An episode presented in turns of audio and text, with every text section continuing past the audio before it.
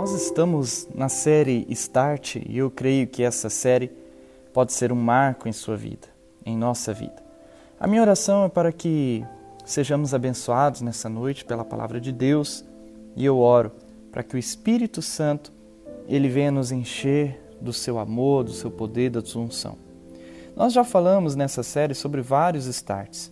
Falamos sobre ter o start na comunhão e na comunicação do Evangelho, start na alegria do Espírito, start na busca por santidade, start na busca por perdão, start na busca por obediência, start na busca por comunhão, start na busca por vitória. Antes de continuar essa série, essa mensagem, eu quero relembrar que essa série está baseada no livro de 1 João. E o João, ele era um apóstolo, um seguidor de Jesus, ele escreveu essa carta por volta do, de 90 anos depois de Cristo. As duas primeiras mensagens já estão lá no, no podcast da Juventude Missionária, no Spotify e também no Deezer. Hoje veremos como é que podemos dar um start em nossa vida, começando com esse start. Em primeiro lugar, precisamos dar o start no amor. Start no amor a Deus. Juventude missionária, precisamos voltar ao amor a Deus, pois o mundo ele tem tentado apagar a nossa chama de amor por Ele. O mundo não vai te ajudar a ser um jovem que ama Deus, ao contrário disso, o mundo vai ajudar você a se tornar um jovem contra as vontades de Deus. Deus tem uma vontade para a sua vida. Ele não te criou para ser um jovem qualquer. Deus não quer que a sua juventude seja cheia de erros, mas cheia de amor. O Criador do universo, ele é amor, ele não é ódio, ele te ama. Deus ama a sua juventude. E nós, jovens cristãos, precisamos novamente dizer que também amamos a Deus. Jovens cristãos devem ser as pessoas que mais amam a Deus neste mundo. A nossa juventude precisa ser doada a Deus por causa do amor. Não devemos fazer nada a Deus por querermos alguma recompensa. Devemos viver a nossa juventude com Deus simplesmente por causa do amor. E esse amor não se explica com palavras, mas se sente com o coração e age com a fé. Essa deve ser a nossa postura, juventude missionária. Nós devemos amar a Deus acima de tudo e não o mundo acima de tudo. 1 João 2,15 ao 17 diz sobre isso. O texto diz assim: veja comigo. No verso 15: Não amem o mundo nem o que nele há. Se alguém amar o mundo, o amor do Pai não está nele. O verso 16: Pois tudo o que há no mundo, a cobiça da carne, a cobiça dos olhos e a ostentação dos bens, não provém do Pai, mas do mundo. O mundo e a sua cobiça passam, mas aquele que faz a vontade de Deus permanece para sempre. 1 João 2, 15 ao 17. Olhe para este texto, avalie a sua juventude. João diz que não devemos amar o mundo, não devemos amar o que está no mundo. Se amarmos o mundo, o que está nele, então não teremos o amor do Pai. Agora pense comigo: você ama o mundo? Você ama as coisas desse mundo? É claro que sim, juventude missionária. Nós temos amado o mundo, nós temos amado as coisas do mundo. Os jovens têm trocado o amor de Deus pelo amor do mundo, trocado as coisas do reino pelas coisas da terra. Precisamos reavaliar o nosso amor a Deus. E isso não é fácil, pois estamos engomados por este mundo. Nós vivemos em um tempo que outros jovens vão nos taxar de loucos por queremos amar somente a Deus. Se você falar isso na sua faculdade ou no grupo de colegas do seu trabalho, eles vão zoar você. Mas a questão é: a quem vamos amar? O mundo poderá dar risada de nós, mas precisamos fazer essa escolha, pois essa escolha é uma escolha corajosa. Amar a Deus é uma escolha de um jovem cheio de entusiasmo. É verdade que nós vivemos neste mundo. Foi Deus que criou esse mundo. Porém, Deus criou o mundo em seu sentido físico, não as perversidades que o ser humano elaborou.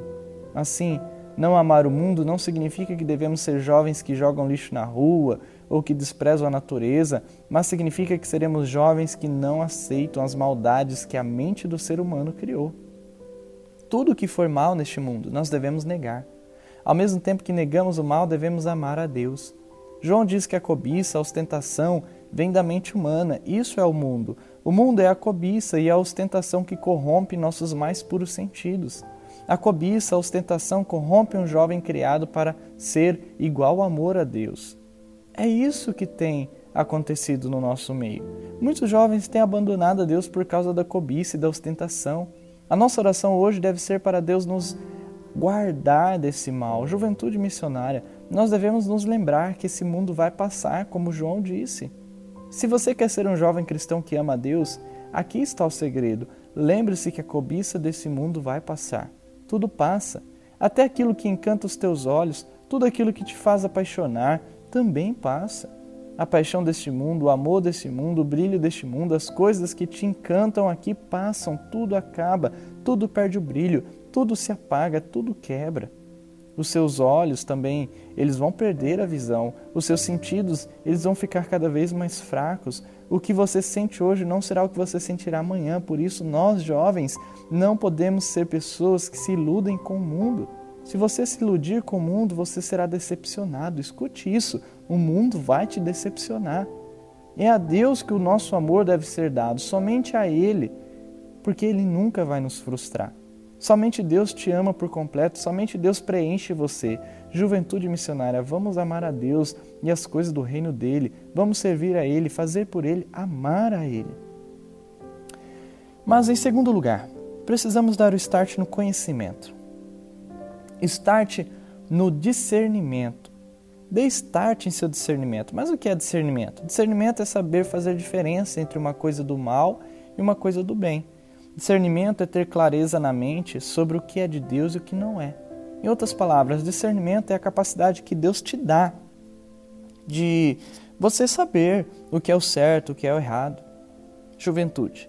É nosso dever dar esse start em nossa vida, pois Deus já colocou em nós a capacidade de discernir o que é verdade e o que é mentira.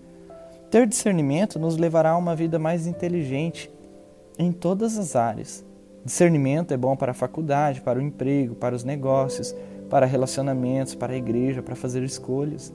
Precisamos dar esse start em nossa vida para que não sejamos jovens levados pelo diabo, pelo mal, pelo mundo. O discernimento ele nos poupará de erros. O discernimento nos livrará de fazer escolhas ruins. O discernimento nos livrará de entrar em um caminho sem volta. Precisamos desse discernimento em nossa juventude para não nos arrependermos de nossas decisões. João, ele falou sobre esse discernimento que a igreja deveria ter. Veja o que ele diz em 1 João 2, 18 ao 26. Verso 18: Filhinhos, esta é a última hora. E assim como vocês ouviram que o anticristo está vindo, já agora muitos anticristos têm surgido. Por isso sabemos que esta é a última hora. Olha aqui para este texto e veja o que João está querendo dizer. João diz que muitas pessoas estão contra Cristo, ou seja, anticristo. João está ativando o discernimento da igreja para esse perigo. O verso 19 diz: Eles saíram do nosso meio, mas na realidade não eram dos nossos, pois se fossem dos nossos teriam permanecido conosco. Olha para isso. Esse texto nos ensina muito. João diz que muitas pessoas que são contra Cristo saíram do nosso meio. Ou seja, são pessoas que um dia disseram que amavam Jesus, mas que agora pregam contra ele. E nós corremos esse risco de vivermos aqui dizendo que amamos a Deus, mas sairmos daqui e com nossas posturas na sociedade dizermos que somos anticristo. A continuação do texto diz: O fato de terem saído mostra que nenhum deles eram do nossos. O verso 20: Mas vocês têm uma unção que procede do santo, e todos vocês têm conhecimento. Perceba o que o João está dizendo aqui. João está dizendo assim: ó, vocês têm o conhecimento necessário para entender que muitas pessoas estão pregando contra Jesus. João está ativando o discernimento da igreja. O verso 21 diz assim: Não lhes escrevo porque não conhecem a verdade, mas porque vocês a conhecem e porque nenhuma mentira procede da verdade. Eu fico maravilhado com essa palavra de João, porque tudo se encaixa aqui perfeitamente. Em outras palavras, João está dizendo assim: vocês conhecem a verdade, pessoal. Ative esse conhecimento, jovens, ative o discernimento de vocês, juventude missionária. Nós podemos ter o mesmo discernimento de João sobre as coisas de Deus, pois nós sabemos a verdade. Nós estamos aqui na igreja ouvindo a verdade da Bíblia e não uma enganação em cima da Bíblia. Eu creio que a nossa juventude está se tornando forte por causa do ensino da verdade. O verso 22 diz assim: Quem é o mentiroso, senão aquele que nega que Jesus é o Cristo. Este é o anticristo, aquele que nega o Pai e o Filho. O verso 23 diz: Todo o que nega o Filho também não tem o Pai. Quem confessa publicamente o Filho tem também o Pai. Verso 24: Quanto a vocês, cuidem para aquilo que ouviram desde o princípio permaneça em vocês.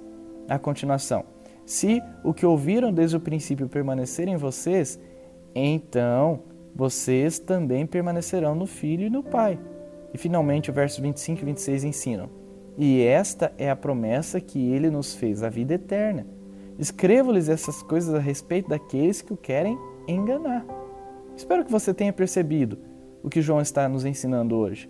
João está dizendo, em resumo, assim: olha pessoal, eu estou escrevendo para vocês porque eu sei que tem muita gente querendo enganar vocês. João está dizendo que precisamos ter o discernimento ativado.